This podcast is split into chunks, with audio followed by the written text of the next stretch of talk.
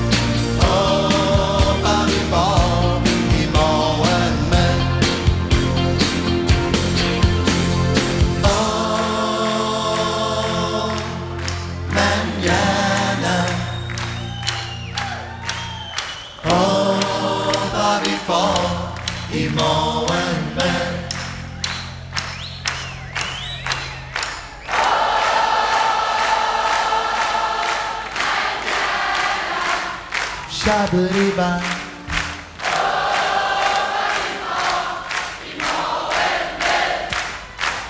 En gang til for min skyld.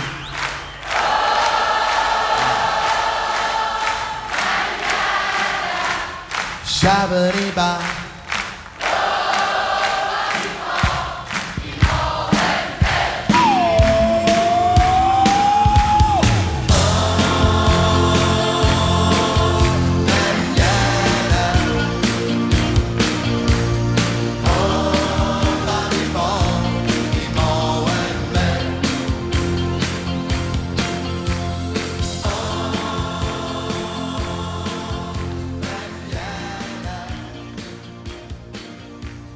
Her var det gode gamle Kim Larsen med midt om natten live fra Cirkusbygningen i 84. Her i studiet har jeg nu fået selskab af P6 Beatlytter Frederik Emil Bang. Rigtig hjertelig velkommen til, Frederik. Dejligt, du vil komme forbi. Ja, selvfølgelig. Jo, tak. For lige at få øh, styr på facts om dig, så øh, kan jeg fortælle, at du er 24 år gammel, og til daglig læser du kommunikation på Danmarks Medie- og Journalisthøjskole. Ja. Men øh, nu ved lytterne så det, men det er jo altså ikke det, det skal handle om i dag, fordi i dag der er du kommet for at fortælle om ikke bare to, men hele tre koncerter, som har haft særlig betydning for dig i din øh, koncertkarriere. Og vi starter med øh, de to første koncerter. Det er med henholdsvis Arctic Monkeys og The Strokes, som du mm. begge oplevede på Roskilde Festival i 2011. En ret Ja. fed pakke, må man sige. Ja, for fanden. Og selvom der jo er tale om to forskellige koncerter, så øh, ved jeg, at du på en måde ser dem som en samlet oplevelse. Det kommer vi lidt ind på senere. Først så kunne jeg godt tænke mig at høre, Frederik, hvad øh, dit forhold var til de her to bands, inden du øh, troppede op foran Orange der tilbage i øh, 2011. Ja, altså det er... Øh, hvad kan man sige? Jeg, jeg ved sgu nok ikke rigtigt noget, da jeg møder, møder op på, øh, altså på orange scene, eller til orange scene i pitten. Vi ender med at komme i pitten, mig og min kammerat. Øh, min kammerat Mads fra folkeskolen, han har ligesom introduceret mig til Arctic Monkeys og The Strokes på det her tidspunkt. Øh, og det er måske sådan noget, det ved jeg ikke, altså to-tre måneder før øh, Roskilde Festival. Og jeg ved ikke en skid om det. Altså, jeg ved ingenting overhovedet. Jeg tror måske, jeg max har hørt I bet that you look good on the dance floor. Og ja, altså, og så har jeg nok også hørt et enkelt nummer med Strokes, men, men det, er ikke, det er ikke noget, der siger mig noget på det her tidspunkt. Eller det, det begynder så småt at sige mig noget, mm. og så er det min rigtig gode kammerat Mads der, der sådan, altså, knuger sig fat i min arm og sådan her, det her skal vi. We need to go. Yes. Og for fanden var jeg glad for, at han gjorde det. Altså, det var helt vanvittigt. Tak til ham. Ja. Det er noget med, at øh, du ikke sådan tidligere var blevet øh, fanget ind af den her indie-rockede stil, som The Strokes og Arctic Monkeys bevæger sig indenfor. Nej. Kan du ikke prøve at sætte øh, et par ord på det, og hvorfor? Jo, men jeg tror, at sådan, øh, 15-årige Frederik på det her tidspunkt er altså indkapslet i sådan en lille, lille bitte 70'er, 60'er boble af snobbethed. altså, det var, øh, jeg, øh, altså, altid sådan, lige siden jeg har været dreng, tror jeg, sådan hørt, det lyder som om jeg var sindssygt gammel, det er jeg overhovedet ikke. Men jeg tror bare altid, jeg har hørt Pink Floyd og Jimi Hendrix og Led Zeppelin, mm. og det har ligesom bare været det, det var for mig. Og i, altså den kæmpe drømme, drengedrøm var jo at, at være Jimi Hendrix. Så jeg startede også med at spille guitar ude på musikskolen og alle de her ting. Så alt, der var moderne og noget, der havde rørt noget efter altså sådan 90'erne og 0'erne, det var bare ikke rigtigt musik. Altså sådan, det var ikke noget, der blev gået op i. Og så tror jeg bare, at jeg gemte mig lidt inde på det der drengeværelse og bare skulle høre Pink Floyd hele tiden. Altså, er det fedt. Så den Ja. her 15-16-årige snop er lidt skeptisk, men ender altså alligevel med at blive hivet med, ovenikøbet op Ja. i pitten af, Ja, ja, ja. af sin kammerat. Og øh, han har i øvrigt også forinden altså prøvet at introducere dig til begge de her Mhm. bands. Kan du så huske, Frederik, da I står der i pitten, hvordan stemningen var? Ja, det kan jeg sindssygt godt. Øhm, det handler også om, at det er mit andet Roskilde Festival nogensinde. Og vi er ikke særlig gamle, og 14-15 år gamle eller noget den stil. Og masser af sådan her, øh, vi skal i pitten. Altså, vi har ikke prøvet det her før, vi skal i pitten. Og det, og det er lidt også lidt hele fortællingen omkring de her to koncerter. Er lidt, det er sådan en, altså sådan en jomfrusrejse mm. for mig. Fordi at det er første gang, jeg er i pitten nogensinde, og kommer ind i sådan en menneskemængde, der er sådan helt fasttømret sammen, og folk har drukket lidt om, og det har vi måske også selv, ikke? Men, men sådan, de har drukket ekstra meget, og det er jo superfans, der står inde i den her pit. Ja, ja. Altså, de er helt crowded, og det er lidt dårligt vejr, og ikke så, altså, man har meget tøj på, mm. og sådan nogle ting. Så man sveder allerede lidt fra start. og så er det bare altså sådan, altså en energi og en og sådan enorm ekscentrisk stemning, der er. Mm. Og jeg har jo ingen idé om, hvad der skal ske. Mm. Altså, har lidt sådan... Jo, jeg har jo, altså, jeg har jo hørt de der få numre, ikke? Men, men ikke sådan... Det, der sker live, er jo helt anderledes. Mm, Mm. Og, og, og det har jeg ikke forventet, der skulle ske. Og lige pludselig det der med at være sådan omkredset af så mange mennesker, der, der knus elsker noget, ikke? Det, det, var sådan, det var vanvittigt. Altså, mm. det var, det var mm. virkelig, virkelig vildt. Og det forestiller jeg, at man næsten ikke kan undgå at blive en smule ramt af, selvom man så ikke øh, selv er, er super fan. Nej, nej, nej, overhovedet ikke. Og, og det der med ikke at vide, hvad der skulle ske. Mm. Altså den der sådan, øh, forløsning, der så lige pludselig kommer, fordi der, der sker en masse, og man aner ingenting. Mm, altså sådan den, mm. den store førstegangsoplevelse. Ej, det lyder fedt. Det er så dejligt at høre dig fortælle om de her, øh, din, din jomfru-rejse ud i Roskilde Festivalen. Vi dykker ned i øh, koncerterne lige om lidt selvfølgelig, yeah. men øh, først så skal vi lige have noget live musik. Jeg har fundet en live optagelse frem med Arctic Monkeys. Den er tilbage fra øh, 2011. Mm. Altså det år, hvor du også så dem. Dog stammer optagelsen ikke fra øh, Roskilde Festival, men fra iTunes Festival i London. Her skal vi altså have Arctic Monkeys live med nummeret Brainstorm.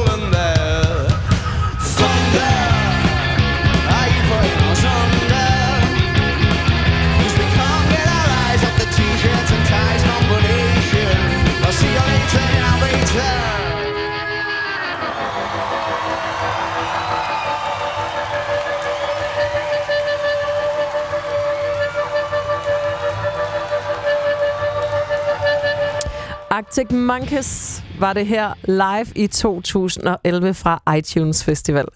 Vi skal øh, snakke mere om det her band. Der er altså også et andet band i forbindelse med, at du, min gæst Frederik Emil Bang, mm. oplevede Arctic Monkeys og The Stroke på Roskilde Festival i 2011. Og før der var vi lidt inde på, at øh, hele din oplevelse var sådan øh, todelt i den forstand, eller hele, at hele din oplevelse med de her to bands blev lidt sådan en sammensmeltning. Ja. Kan du ikke lige prøve at øh, sætte nogle ord på, hvordan du oplevede det?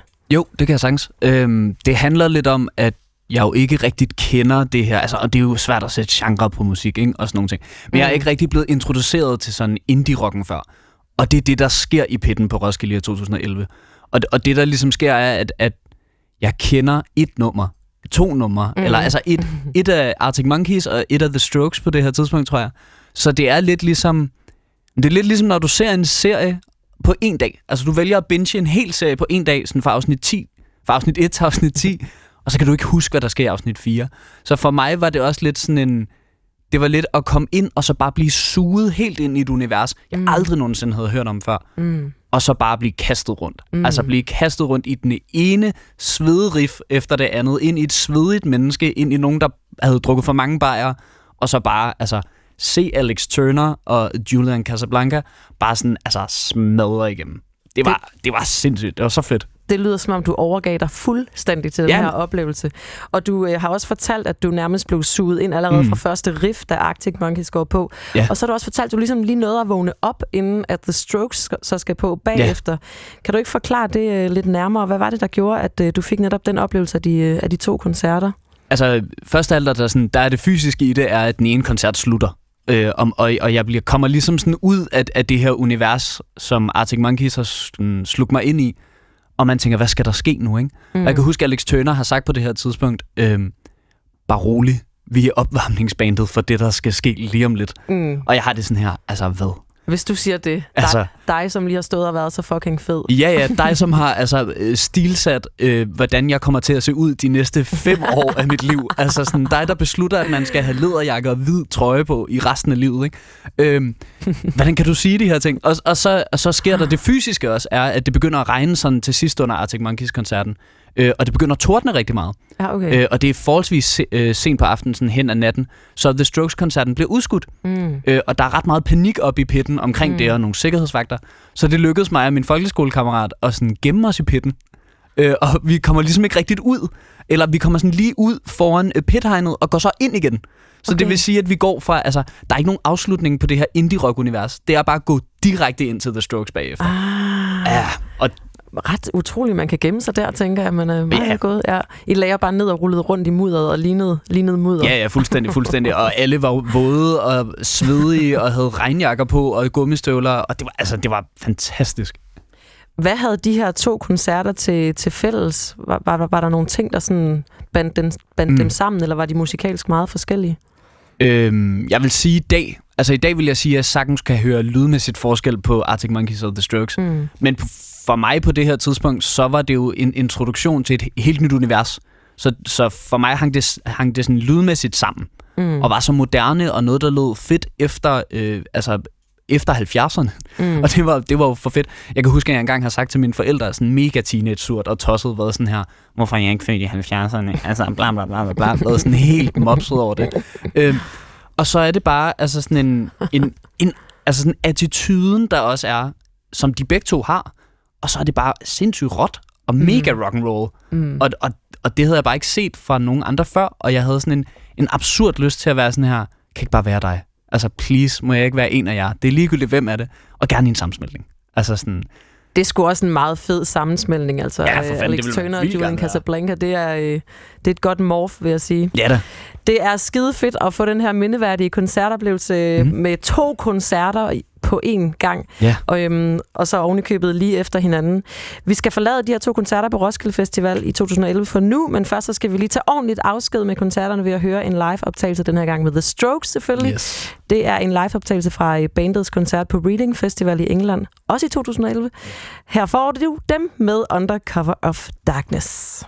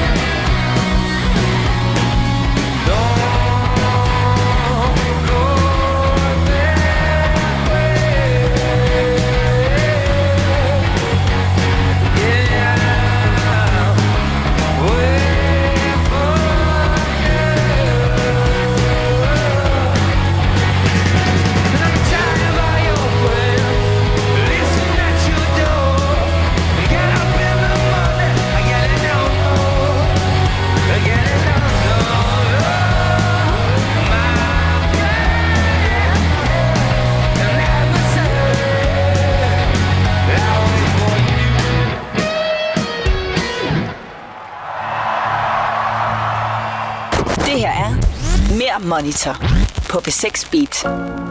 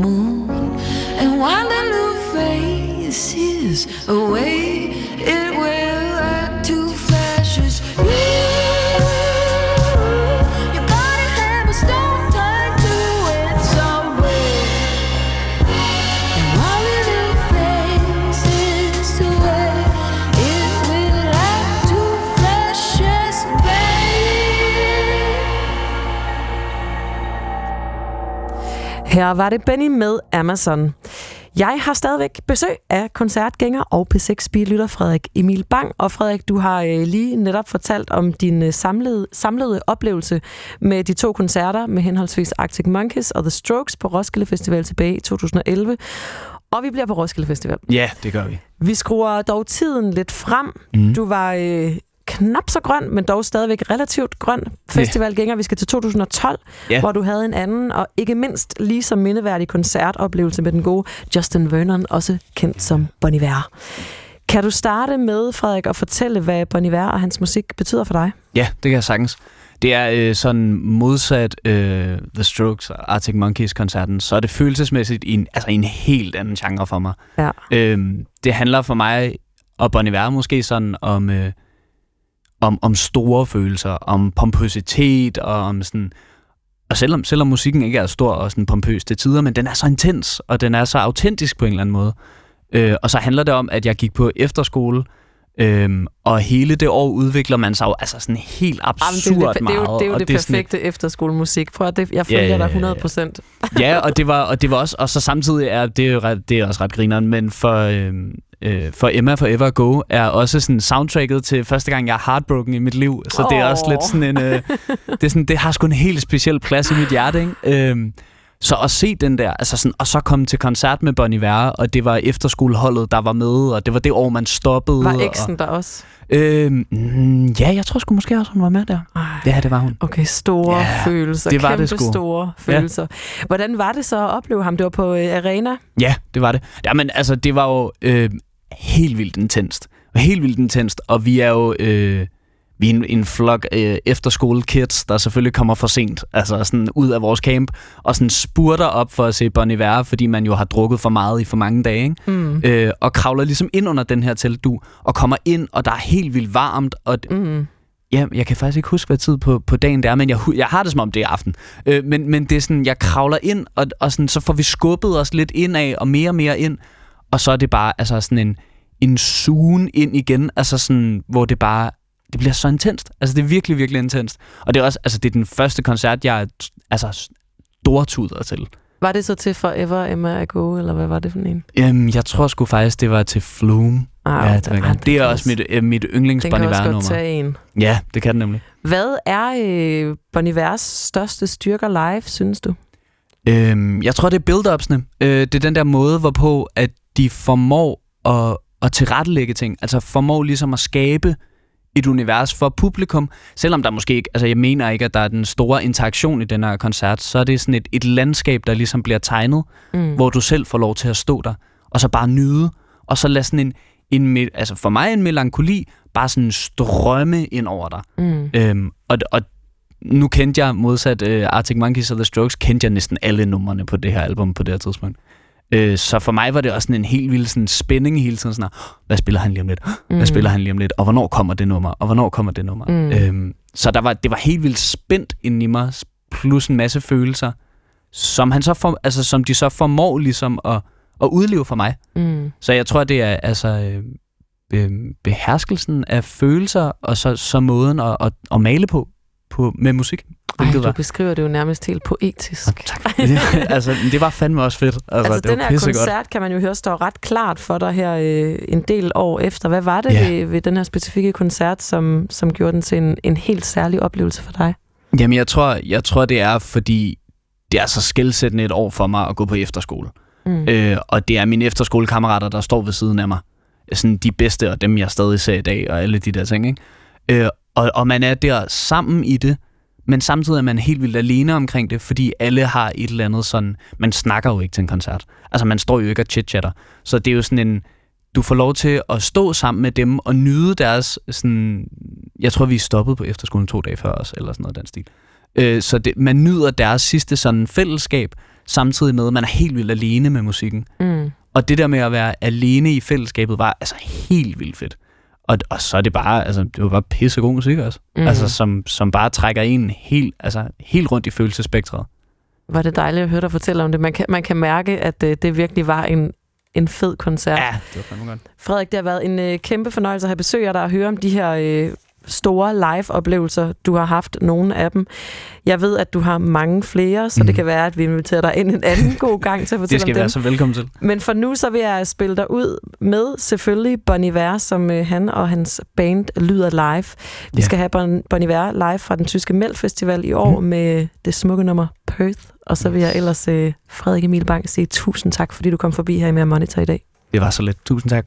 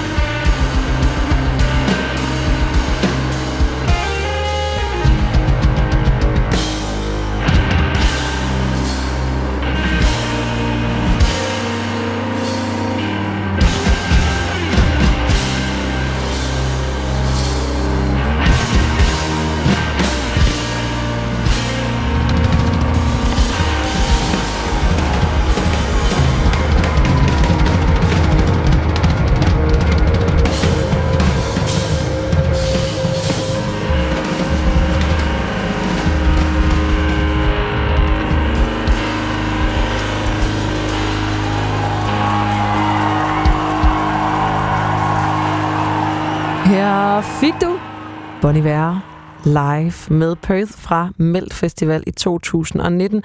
Og det var jo et nummer, du fik i anledning af, at min øh, gæst, Frederik Emil Bang, oplevede netop Bon Iver og øh, hans band på Roskilde Festival tilbage i 2012.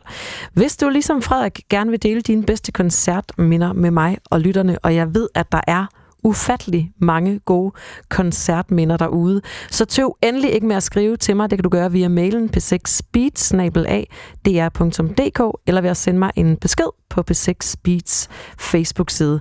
Om lidt har min seje producer Kasper lavet et lille indslag, hvor vi skal høre nogle rock and roll historier om en af rock rockmusikkens allerstørste legender.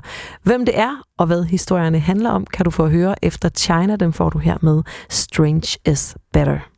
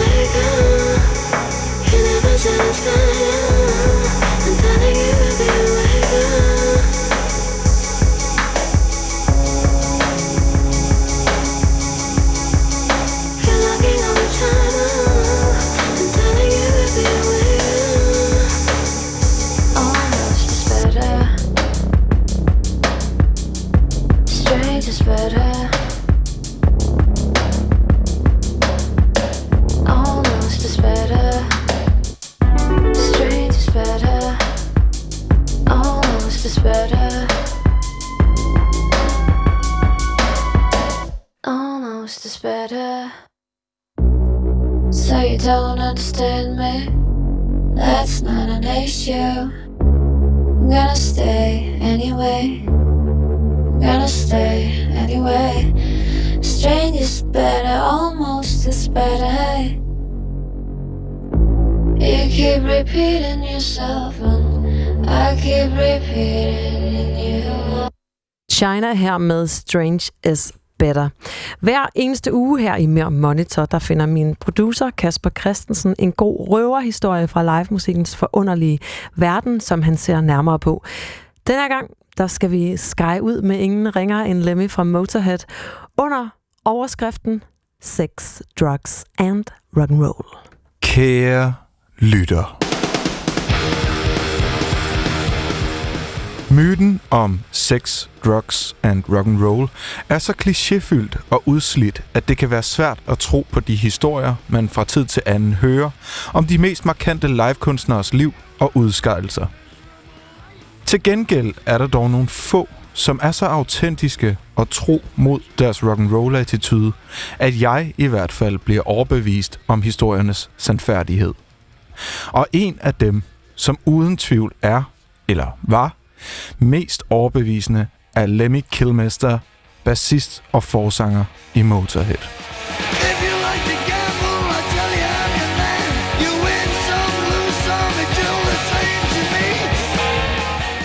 Der findes uendeligt mange anekdoter fra den karakteristiske rocklegende med slangeskinstøvler og cowboyhat. Men i dag har jeg udvalgt tre korte historier, som dækker hver af de tre elementer, nemlig sex, drugs and rock and roll. Vi starter med den første historie, som dækker over elementet sex. Kort før Motorhead begyndte at øve sig op til indspilningerne af deres ikoniske album Ace of Spades fra 1980, kollapsede Lemmy efter en koncert i Stafford Bingley Hall i England, hvorefter han måtte genopleves for at kunne spille de planlagte ekstra numre.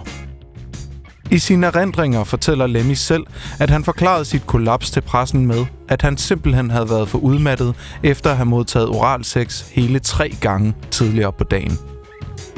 I sine erindringer skriver han følgende. Det var faktisk sandt. Der var damer over det hele. Og der var især den her smukke indianerpige. Hun talte for to af dem. Vi går videre til det næste af de tre savnomsbundne elementer, som er drugs, eller på dansk, stoffer. Efter at have drukket tæt og taget stoffer på mere eller mindre daglig basis i over 10 år, besluttede Lemmy sig i 1980 for at få foretaget en blodtransfusion. Han tænkte, at det ville være det samme som at skifte olie på en gammel bil. Altså ud med det gamle og ind med det nye. Men den gode Lemmy valgte dog at droppe ideen, efter at hans læge havde lavet nogle tests på ham, og var kommet til den konklusion, at han ville reagere dårligt på at få sundt blod i sine år. Lægen fortalte mig, at jeg ikke længere havde menneskeligt blod i mit system, fortalte Lemmy til magasinet Inkt og fortsatte. Mit blod var åbenbart blevet så giftigt af amfetamin og alkohol, at friskt og sundt blod ville have slået mig ihjel. It's such a shame. Vi slutter af med det sidste element, rock and roll. I de sene 70'ere var der en periode, hvor det var kutyme for engelske publikummer til punkkoncerter at vise deres anerkendelse ved at spytte på de bands, der optrådte på scenen. Og eftersom Motorhead var et vældigt band blandt punkpublikummer, modtog de altså også en regn af spytklætter fra deres fans, når de optrådte på scenen. Om det lidt specielle fænomen udtalte Lemmy senere. Jeg brød mig ikke rigtig om det, men eftersom vi ikke kunne stoppe det, var vi nødt til at acceptere det. En gang var der en fyr, som leverede en ordentlig grøn klat på min arm. Så tog jeg klatten af armen og smurte den ind i mit hår og sagde direkte til fyren. Kan du se det her? I aften går jeg i bad og bliver ren, men i morgen vil du stadig være et stinkende røvhul. Ja, kære lytter. Således fik du altså tre anekdoter, der, hvis man altså selv tror på dem, alle manifesterer Lemmy som et rockikon, der levede op til myten om sex, drugs and rock and roll. Bedøm selv, men lad for guds skyld være med at gøre det efter, for der var jo kun én Lemmy. We are Motorhead, and we play rock and roll. Ja, når man siger sex, drugs and rock and, rock and roll, så kunne man altså lige så godt sige Lemmy, og hvor er det dog dejligt, at den her myte rent faktisk findes i virkeligheden. Nå, men om lidt, så er der øh, formentlig nogle lidt andre historier klar til dig. Vi skal nemlig forbi radioavisen, som giver dig de seneste nyheder. Først så skal vi selvfølgelig runde Lemmy-anekdoterne af med en god, solid omgang Motorhead. Du får dem her live i 1980 fra livealbummet No Sleep Till Hammersmith med det nummer, der hedder Overkill.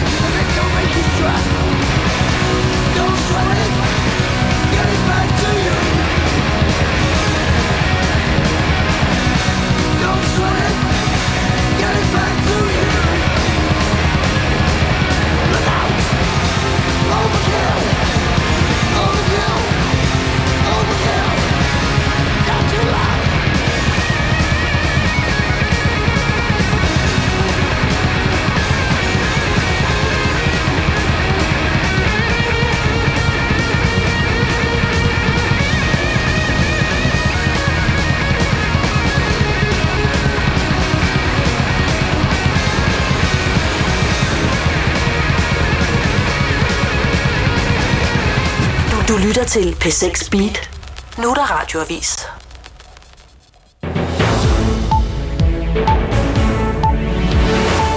Beløbet på 118 milliarder kroner, som borgere og virksomheder skylder det offentlige, vil formentlig kun blive større i de kommende år. Det nye IT-system, der skal inddrive gæld og bøder fremover, har store problemer og bliver forsinket yderligere. Det afslører en ny rapport fra Rigsrevisionen.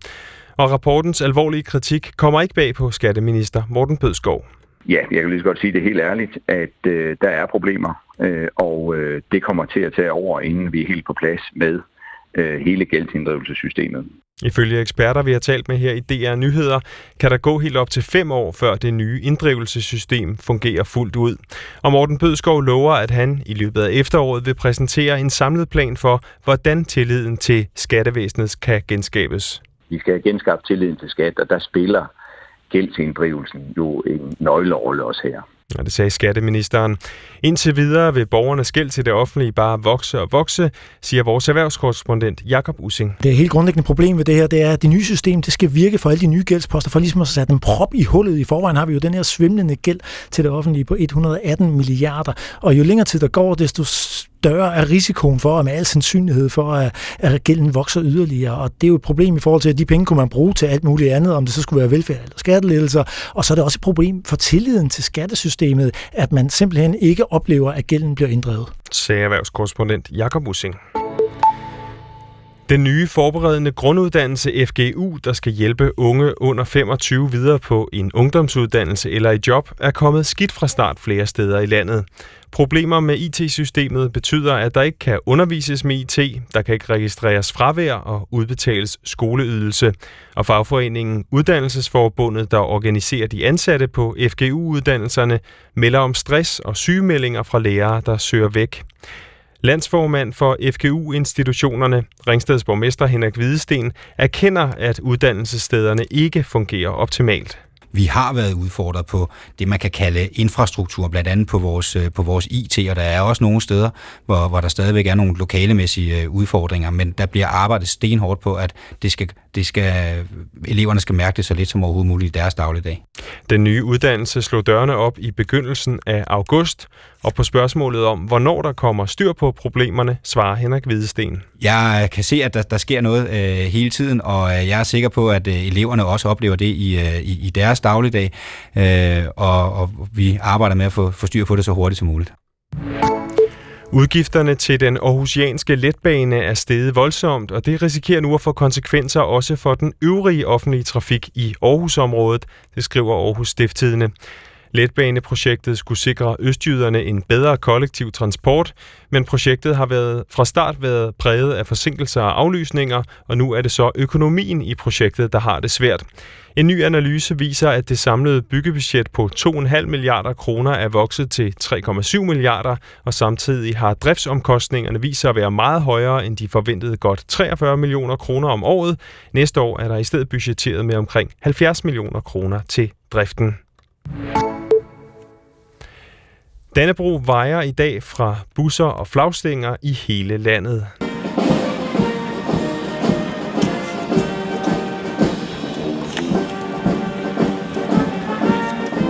Lyden her stammer fra Christiansborg Slotsplads, hvor flagdagen for Danmarks udsendte blev markeret. Flagdagen har været afholdt siden 2009 for at anerkende de udsendtes indsats. Og dagen, ja, den blev også markeret i Aalborg, og den betyder meget, siger tidligere udsendt Nikolaj Lund Sørensen. Det er jo sådan uh, hele det, øh, hvad skal man sige, både det civile og det, det, det militære samfund herhjemme, der er med til at, at anerkende og markere, at uh, det vi har været afsted, at, uh, at det har en uh, betydning, og også at man, uh, man holder det i hævd, også selvom det måtte være lang tid siden for, for nogle af dem, der er her. Også på Bornholm skulle veteranerne fejres. Her var familien Ibsen mødt op, fordi 10-årige Lukas skulle have en medalje, efter at hans far har været udsendt til Afghanistan. Det er da sådan dejligt på en eller anden måde. Og det er sådan meget rart. Og så er det bare dejligt, at han er hjemme. Jeg sagde 10-årige Lukas, der altså fik en medalje i dag. Tørvejr i det nordjyske, men byer i resten af landet, der også kan være med torden og enkelte solglimt. Mellem 13 og 18 grader og en jævn til hård vind, der kommer fra vest og nordvest. Radioavisen her til eftermiddag blev redigeret af Anne Mette Philipsen og læst af Erling Tisted. Velkommen til, til B6 Beat.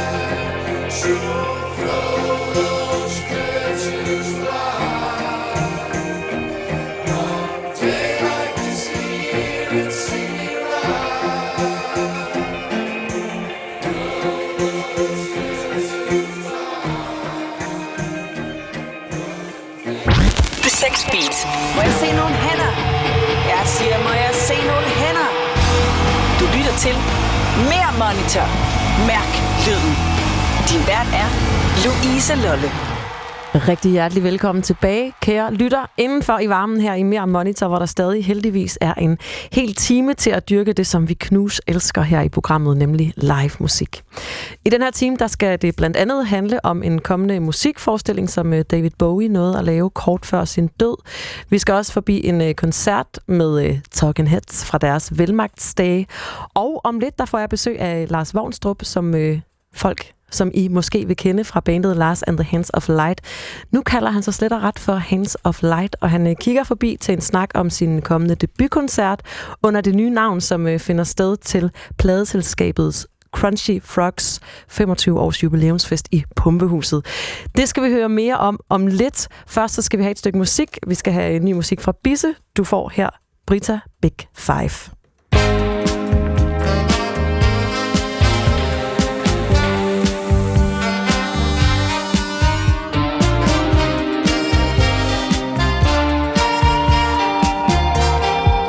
Mit navn er Brita Jeg ruller i min hestecamper fuld af hø Med to af mine venner fra hestemiljøet. Jeg var nær lige ved at få et føl Da vi blev stoppet af politiet. Har kørt på gule plader Det meste af livet Har haft beskæftigelse Eller skal vi kalde det en sidegeschæft Men den slags forstår de jo så ikke på i skat For øvrigt har jeg allerede fået flere føl Har faktisk lige været nede og købe et enkelt til På min shoppingtur til Luxembourg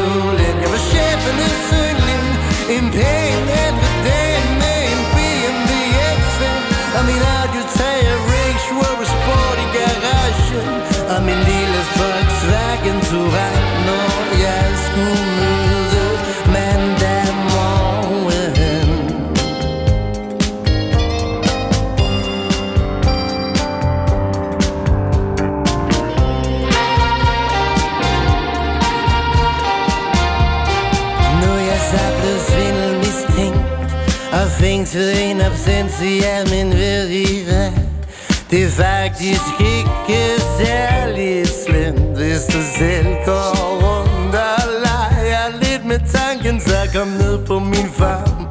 I Sydafrika, denne virke kalder jeg det Det var trods alt mit fædreland Og min mor, som lærte mig At se samfundet som et hele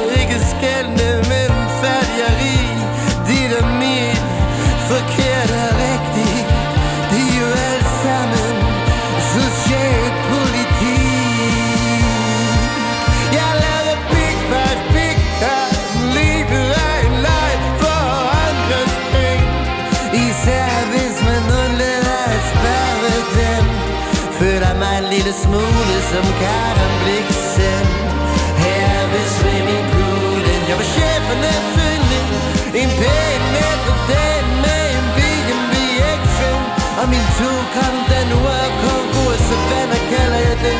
Og min lille Volkswagen Touran.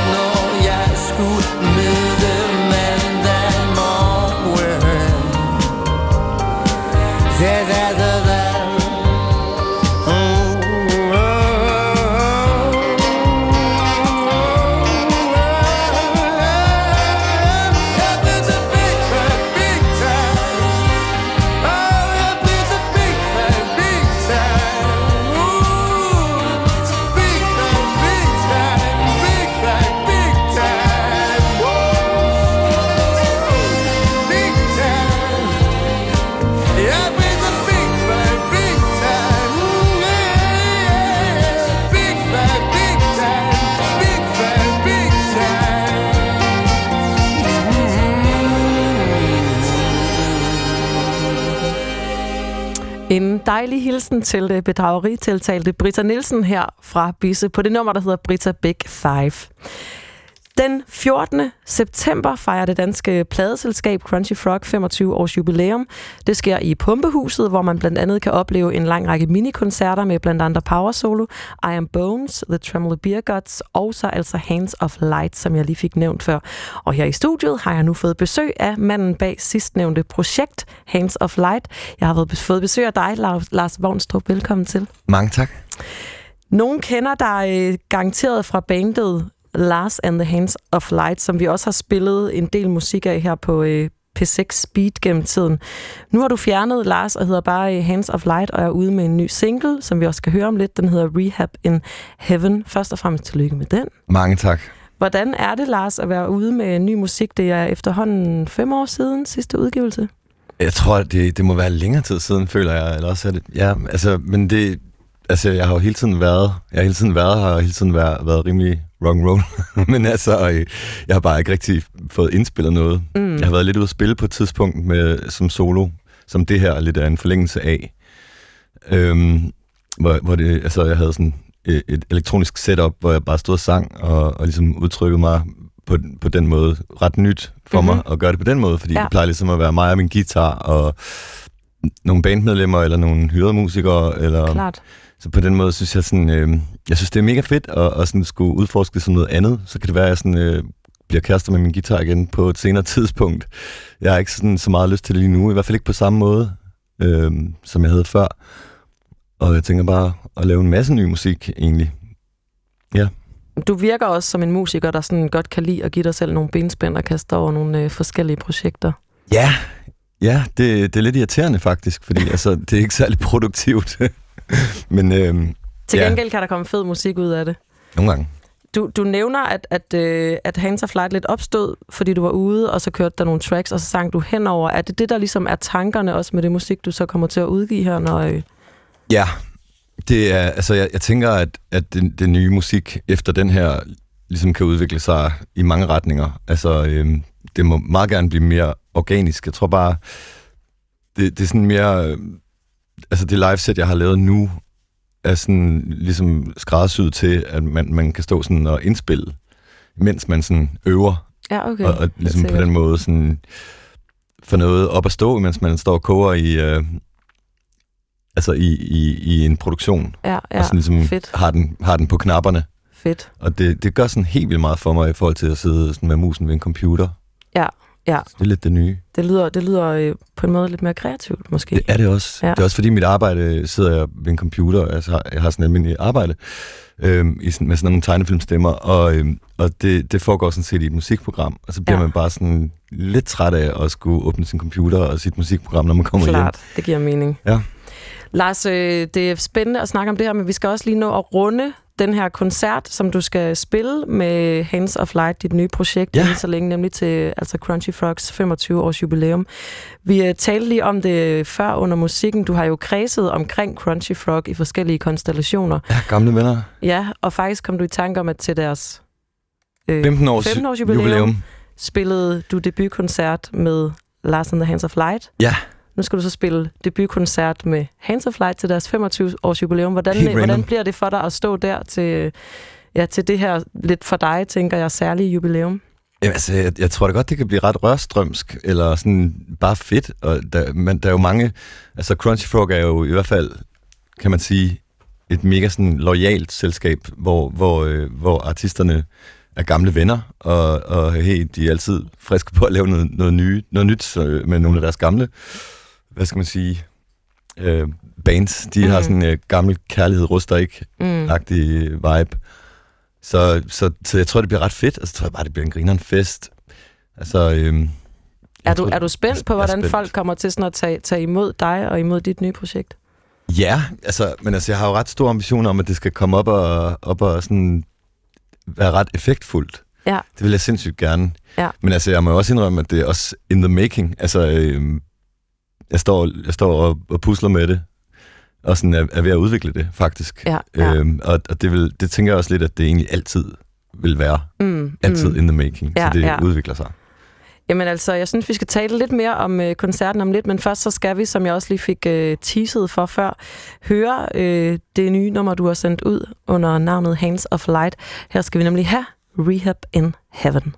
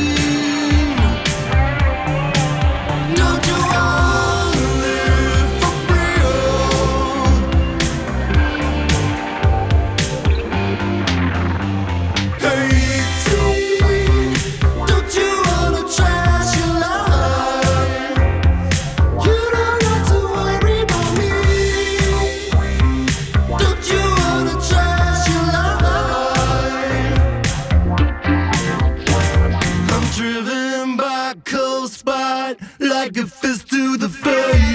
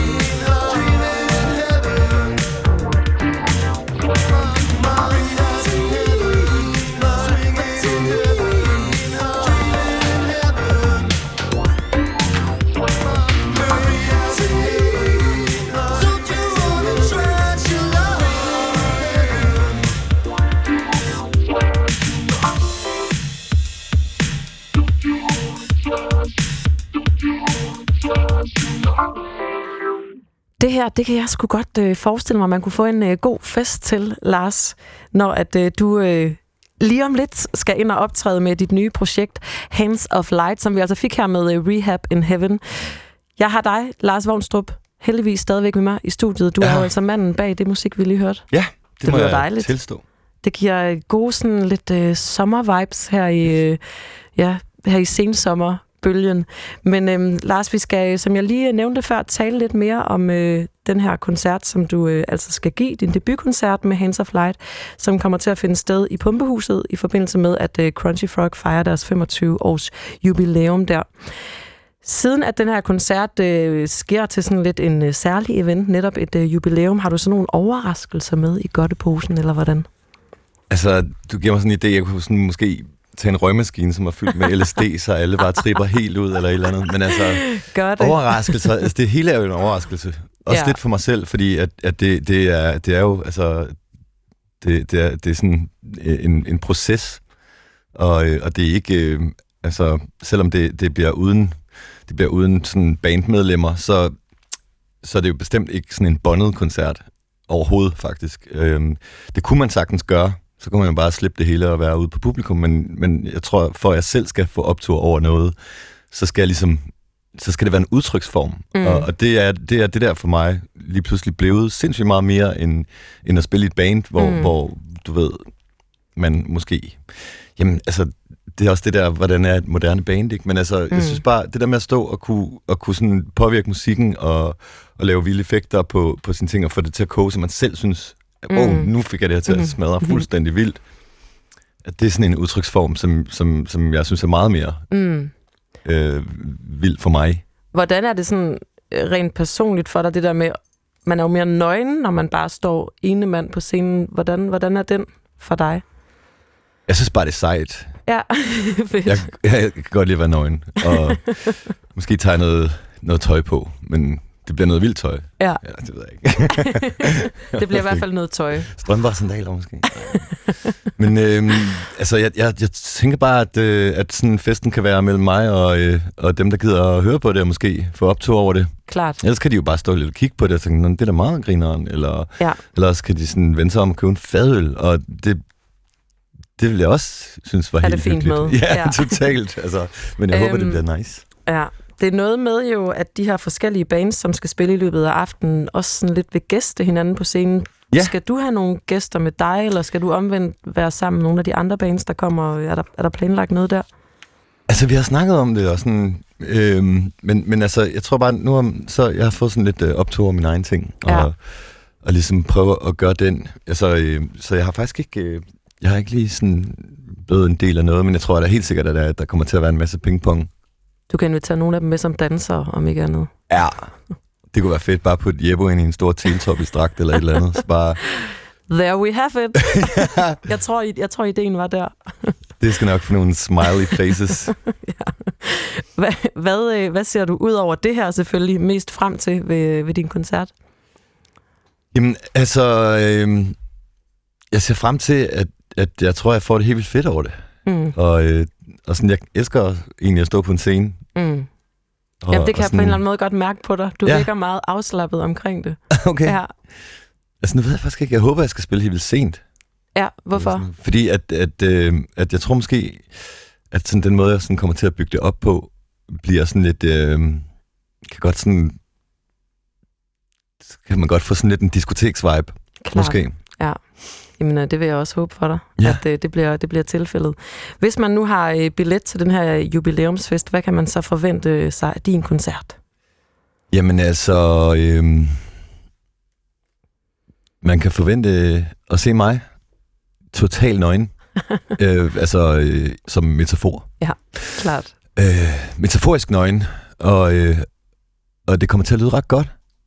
Så kommer jeg til at lave en masse delays på min beats og min stemme, og spille noget synt og lidt guitar, tror jeg. Og så er det jo også bare en uopførsel af nogle helt nye numre. Det i sig Ja. selv er jo også en, øh, en Det, så meget det er surprise det hele. Altså, øh, ja, jeg kommer ikke til at spille noget gammelt. Klart. Ikke endnu. Jamen altså, øh, Lars Vognstrup, tusind tak, fordi du ville øh, kigge forbi og fortælle lidt både om øh, din nye musik og din debutkoncert, som altså kan opleves live i øh, Pumpehuset her i København den 14. september til øh, pladeselskabet Crunchy Frogs 25 års Tusind jubilæum. tak. Til at spille dig ud øh, med, så har jeg fundet en øh, gammel kending, et nummer, vi har spillet rigtig meget her på kanalen. Vi skal nu have fat i øh, dit tidligere projekt, nemlig dengang du øh, og I andre hed Lars and the Hands of Light. Her skal vi have Hey My Love, Hey Love, og dermed vil jeg gerne sige tusind tak, fordi du vil kigge forbi, Lars. Tak fordi jeg måtte. Hej. Hej.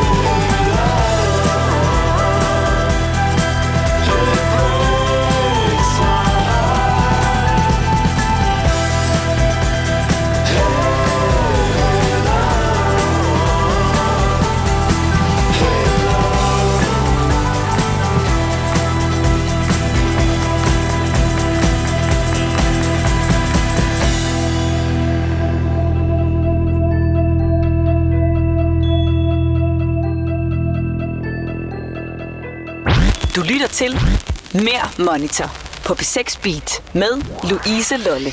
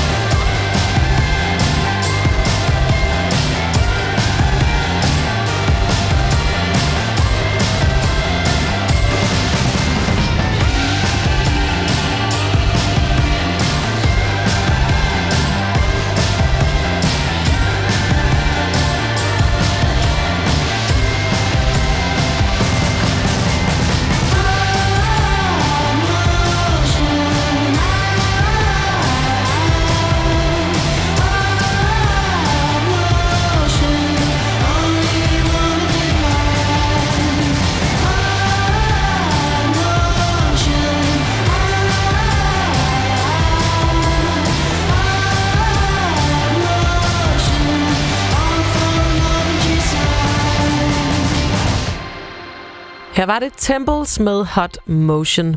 Nu skal vi videre til noget helt andet. I øh, 2016 der øh, tabte David Bowie kampen mod kræften kun to dage efter udgivelsen af albumet Black Star, som er blevet betragtet som den ikoniske kunstners meget bevægende musikalske gravskrift. Men udover det her øh, meget fantastiske album i sig selv, så supplerede han sit requiem med musikforestillingen Lazarus, som lige nu og øh, frem til den 12. oktober kan opleves på Aarhus Teater. Lazarus bygger på bogen The Man Who Fell to Earth af Walter Tevis, der siden blev filmatiseret med David Bowie i hovedrollen som karakteren Thomas Newton. I bogen der ankommer den her fiktive Thomas Newton til planeten Jorden. Han leder efter vand, som han kan tage med hjem til sin egen tørlagte planet. Snart finder han dog øh, sig selv sølet ind i Gin Discount TV 6 om medicinalforsøg. Og det er med inspiration fra historien her, at øh, dramatiker og manuskriptforfatter Enda Walsh og så øh, David, David Bowie selv har udarbejdet manuskriptet til musikforestillingen. I Lazarus er musikken i øvrigt udvalgt, arrangeret og placeret i handlingen af David Bowie selv, hvorefter numrene blev bearbejdet til scenen af Bowies tidligere samarbejdspartner Henry Hay. Og det er altså Hays arrangementer, som man vil kunne lægge øre til, når forestillingen skal vises på Aarhus Teater. I rollen som Thomas Newton vil man kunne opleve Jakob Madsen Kvols og øh, kapelmester Søren Graversen, der også var kapelmester på øh, Aarhus Teaters røgmåtvindende Nick Cave teaterkoncert. Det er ham, der har ansvaret for det musikalske lydbillede i forbindelse med denne her forestilling. Hvis man nu ikke når at få fat i billetter til forestillingen på Aarhus Teater, så vil der også være mulighed for at opleve den i København. Der bliver den nemlig sat op på Det Kongelige Teater i foråret 2020. Der burde så være mulighed for at få billet. Og hvad er nu mere nærliggende end at tage et nummer med David Bowie i denne her sammenhæng? Du får ham her, mens han griber ud efter verden fra sit dødsleje på den smukke, smukke Lazarus.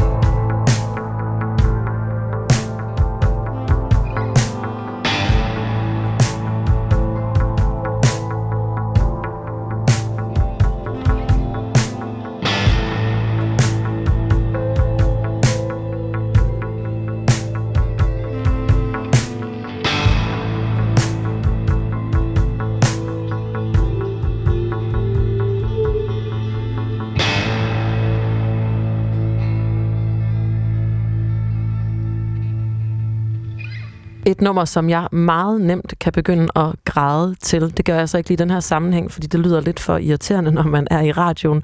Men hold kæft, hvor er det bare smuk musik, det her. David Bowie med Lazarus. Om lidt skal du have mere smuk musik. Jeg vil spille den øh, sidste liveplade, som jeg har til dig i dag her i Mere Monitor. Men først så skal vi have endnu et øh, stykke musik med, og det bliver med svenske Veronica Maggio, Maggio og hendes nye single 5 minutter.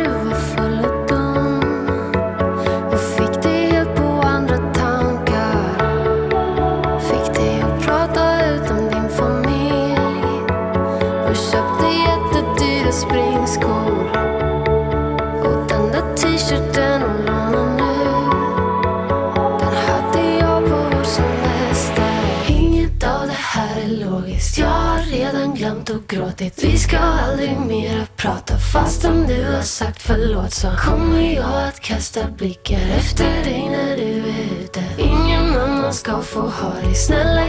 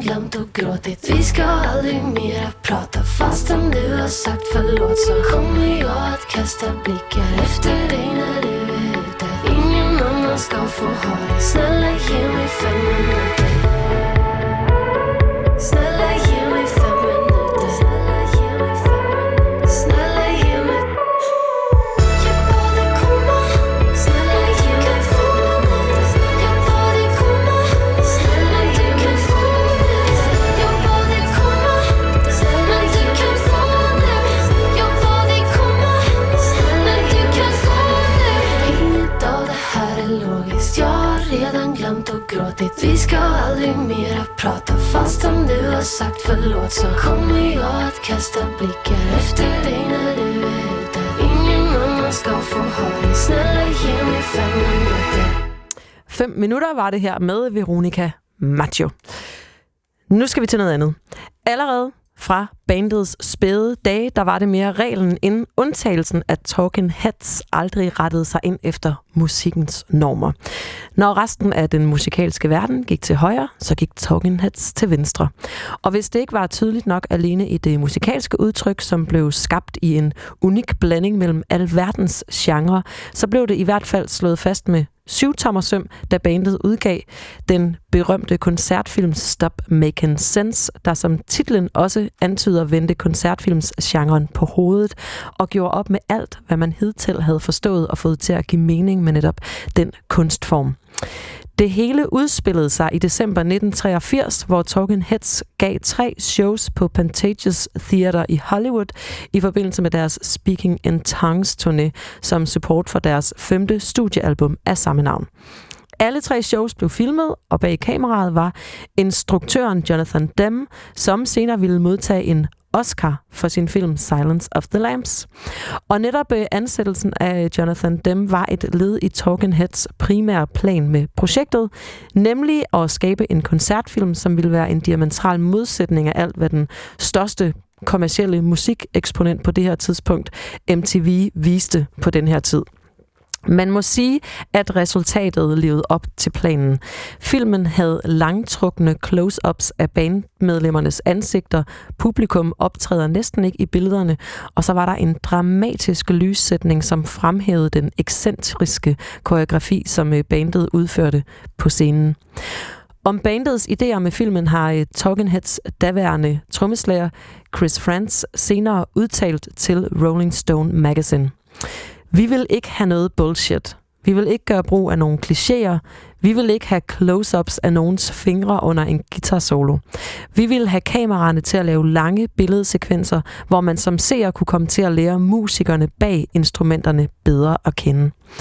Og når man ser Stop Making Sense, så er der altså også forskellige måder, hvorpå man som seer bliver introduceret for de enkelte bandmedlemmer. Filmen starter med, at øh, bandets frontmand, David Byrne, går på scenen med sin guitar og en båndoptager og giver en nedbarberet version af hittet Psycho Killer. Herefter drysser de øh, resterende medlemmer ind, en efter en, efter hvert nummer, som var det historien om bandet, der finder sammen og spiller den musik, de elsker allermest. Under koncerten iklærer David Byrne sig i øvrigt et overdimensioneret jakkesæt, som han danser rundt i på en febrilsk og lettere slaskedukkeagtig måde, som øh, kun han kan gøre det. Koncertfilmen Stop Making Sense blev et kæmpe hit, og live-albummet med optagelser fra koncerten endte med at tilbringe hele 118 uger på hitlisterne, hvilket var længere tid end noget andet Talking Heads album havde gjort. Og det siges, at biografgængerne dansede rundt i sæderækkerne, da filmen udkom i biograferne. Om de rent faktisk gjorde det eller ej, må stå hen i det uvisse. Hvad der i midlertid ikke kan være nogen tvivl om, er, at Stop Making Sense viser et centralt øjeblik i Talking Heads ellers ret korte karriere. Det er samtidig et af de bedste live-albums nogensinde, og et velbevaret snapshot fra den gang, hvor et af sin æras bedste bands tog deres kunst, musik og berømmelse til et helt nyt niveau. Og så gjorde de det, som sagt, ved at bryde med alle kunstens traditioner og normer. Til at slutte dagens udgave af Mere Monitor af med, skal vi selvfølgelig have et nummer fra livealbummet Stop Making Sense. Her får du altså Talking Heads live i 1983 med det eminente nummer Once in a Lifetime. Og så kan du ellers se David Byrne for dit indre danse rundt i et kæmpestort jakkesæt. Nu er der bare tilbage at sige tusind tak, kære lytter, fordi du lyttede med til Mere Monitor i dag. Her får du Talking Heads live med Once in a Lifetime.